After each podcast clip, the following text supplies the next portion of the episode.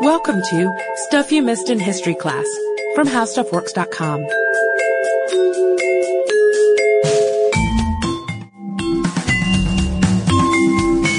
Hello and welcome to the podcast. I'm Sarah Dowdy. And I'm Deblina Chakraborty. And it's getting pretty close to Christmas, so we thought we would provide you with a fun holiday episode. Last year, Katie and I did something on Saturnalia, and that was a blast. So this year we're going to focus on Christmas, and a year ago, too, Smithsonian Magazine put together this list of real life Grinches. It's really fun. It included everybody from uh, the British officer who ended the Christmas truce in 1914 to DJ Dick Whittinghill of KMPC in Los Angeles who refused to play Elvis's Christmas album even when it was a big smash hit. Oh, that's just mean. Yeah, but the number eight entry on the Smithsonian's list did a lot more than just refuse to play Elvis hits because it might corrupt the nation's youth. this guy canceled celebrations, Christmas celebrations for England, Ireland, Wales, and Scotland and enacted a ban that lasted for years and years. Yep, we're talking about Oliver Cromwell.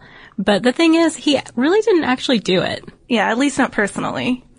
But we still want to find out why would someone cancel Christmas? Yeah, why? So to understand that, we've got to go back a little bit and at least provide a general background on what was going on in the mid 1600s in England because of course we have civil wars, we have the king being executed, we famously have Cromwell himself ruling for a time before the restoration.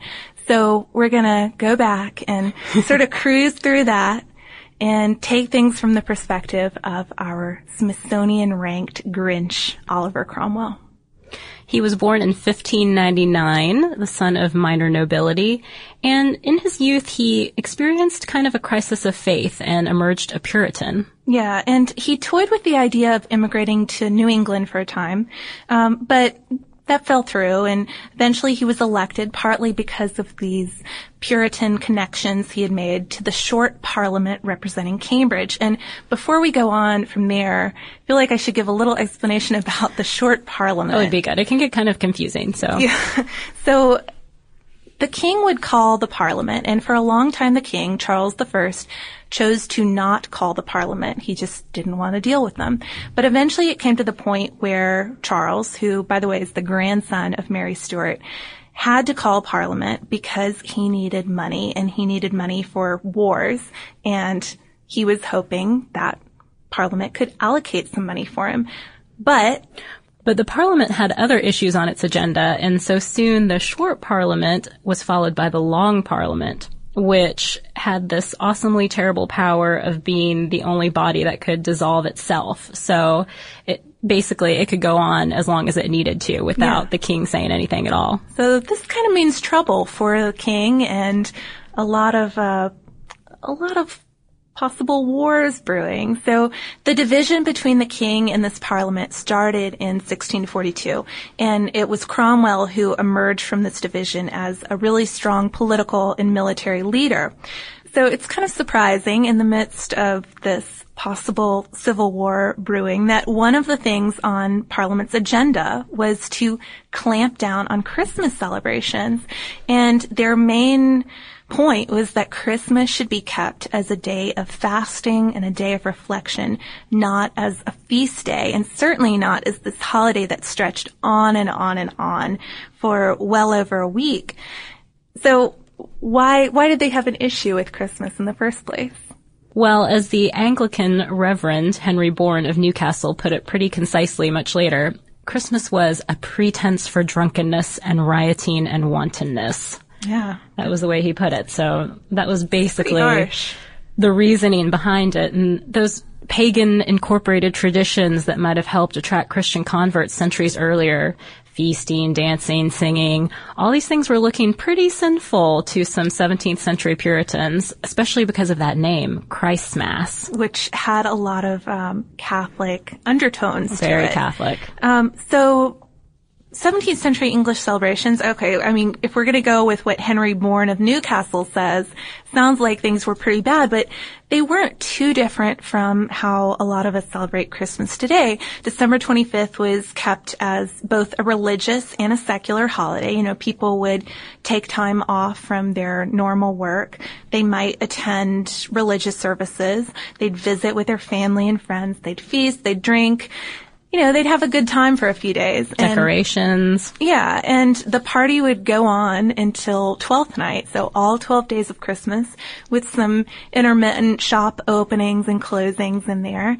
Um, but, you know, there are a few elements that you can you can see the Puritans maybe honing in on. You know, gambling, for instance. Yeah. And something called mumming mumming, which was basically cross-dressing and going door to door indulging in various vices. Kind of like a Halloween variation, I'm imagining. That's what it, it sounds like to me. Um, so, you know, the Puritan Parliament was looking to make some changes here, and that's even though Charles I, who was still king at this point, supported traditional Christmas festivities, traditional celebrations.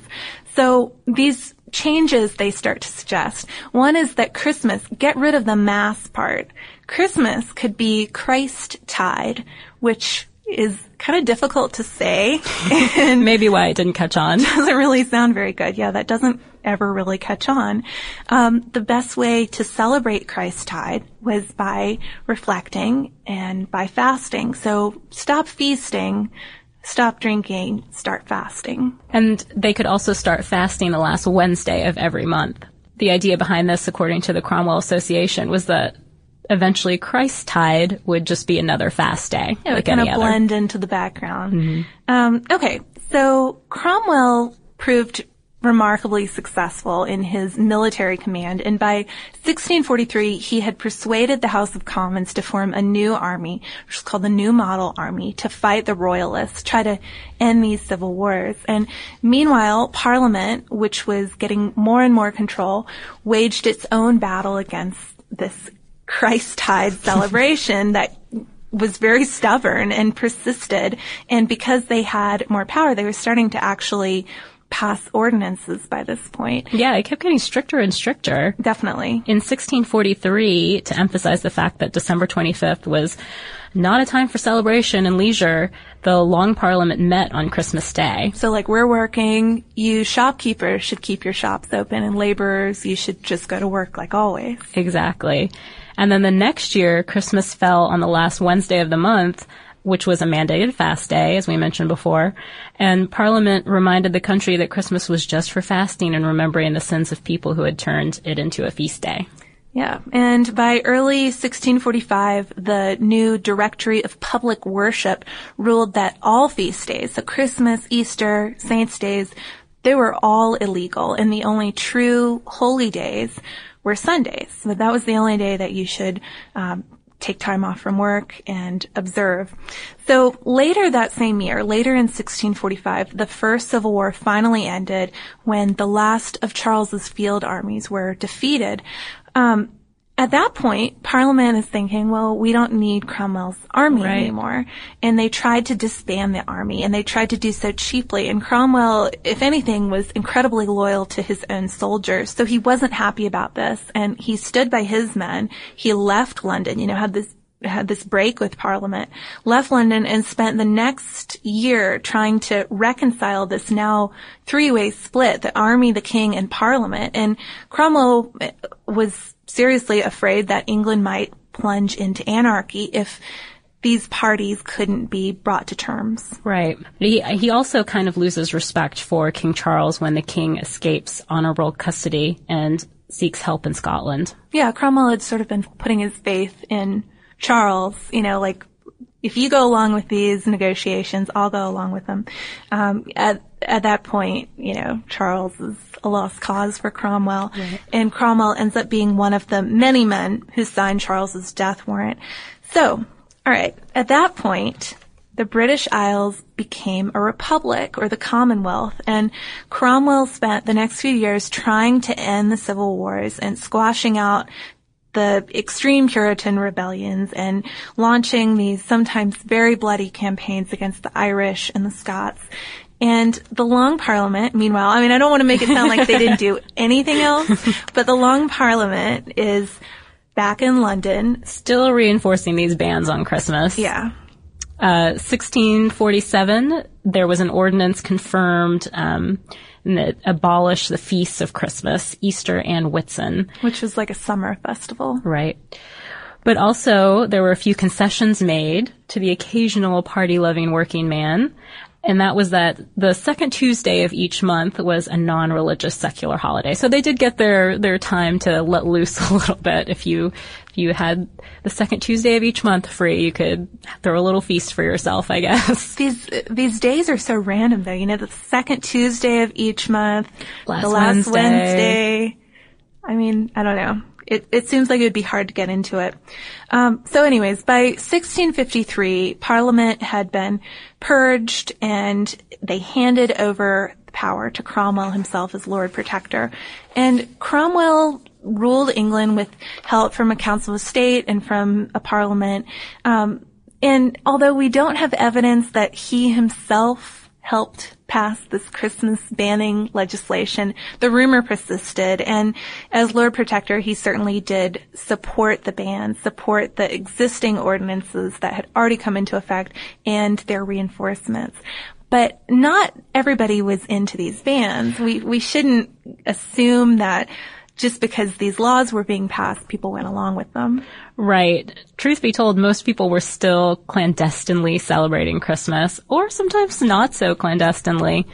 In 1656, some MPs complained that they slept poorly on Christmas Eve because of all the preparations of their neighbors and because all the shops were in fact closed. Yeah, when they were on their way to work. I think those might be the real um, Grinch list guys. the shops were closed and it's Christmas. Um, the Lord Mayor of London was often asked to ensure that the city shops stayed open December 25th, and it was apparently a difficult task because people had other plans. They didn't want to work every Right. single day. Um, so Cromwell held on to this position as Lord Protector for a few years. Um, he even refused uh, to accept this offer of the crown, and he finally died in 1658. And after that, things kind of fell apart without him under the leadership of his son.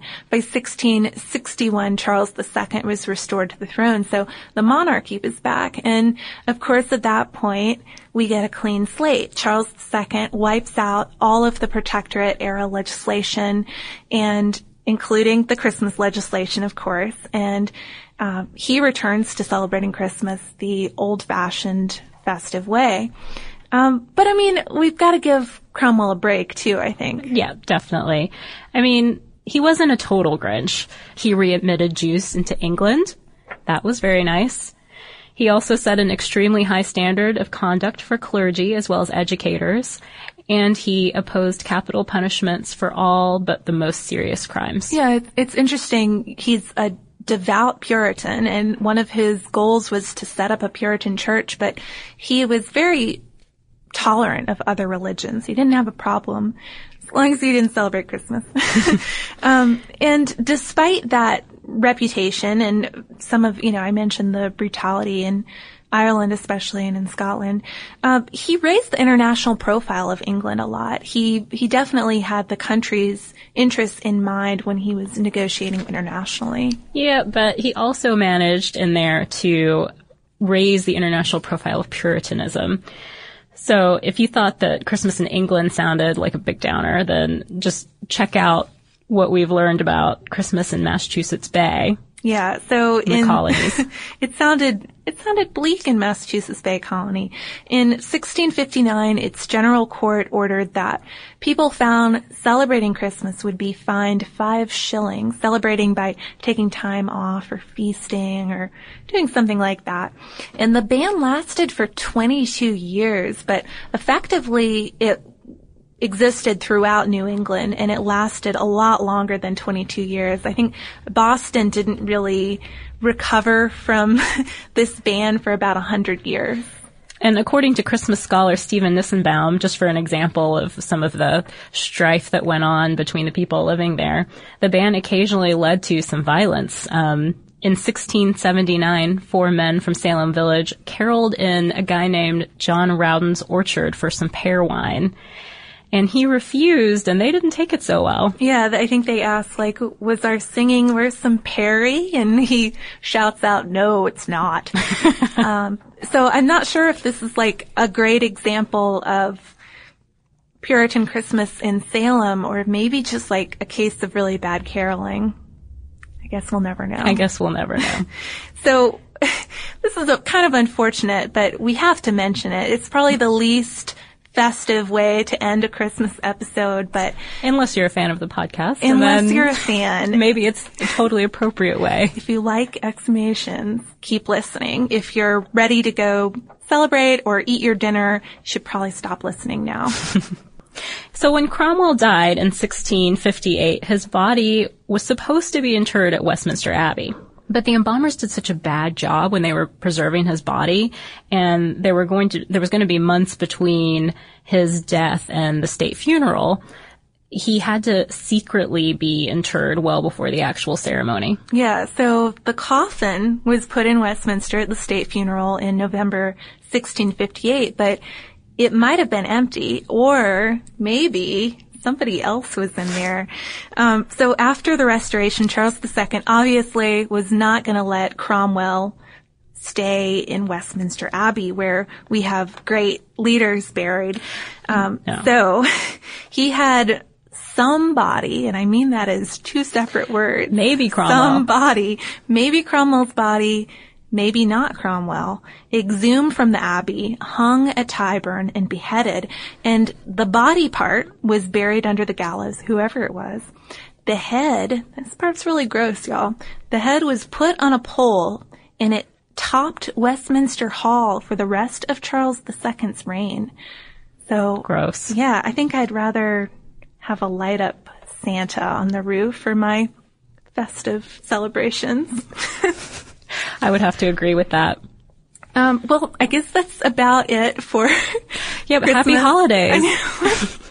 I know that's such a cheery way to end it. So, um, yeah, happy Hanukkah. It, actually, it's Hanukkah when we're recording right now. Happy Kwanzaa, Happy New Year's, Happy Saturnalia. Whatever you celebrate. Merry Christmas. I think especially to people living in the former Massachusetts Bay Colony. Merry Christmas. Yeah, live it up.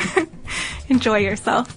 So if you have any weird Christmas traditions or interesting Christmas traditions, as the case may be, mumming. if you can outdo mumming or singing outside someone's house to get wine, um, anything that you practice or just know of that you want to share with us, hit us up. Um, we're on Facebook and on Twitter at Missed in History or send us an email at historypodcast at howstuffworks.com. Yeah, and if you want to learn a little bit more about Christmas and where a few Christmas traditions came from, I wrote an article a few years back called How Christmas Works, and you can find it on the homepage by typing in How Christmas Works at www.howstuffworks.com.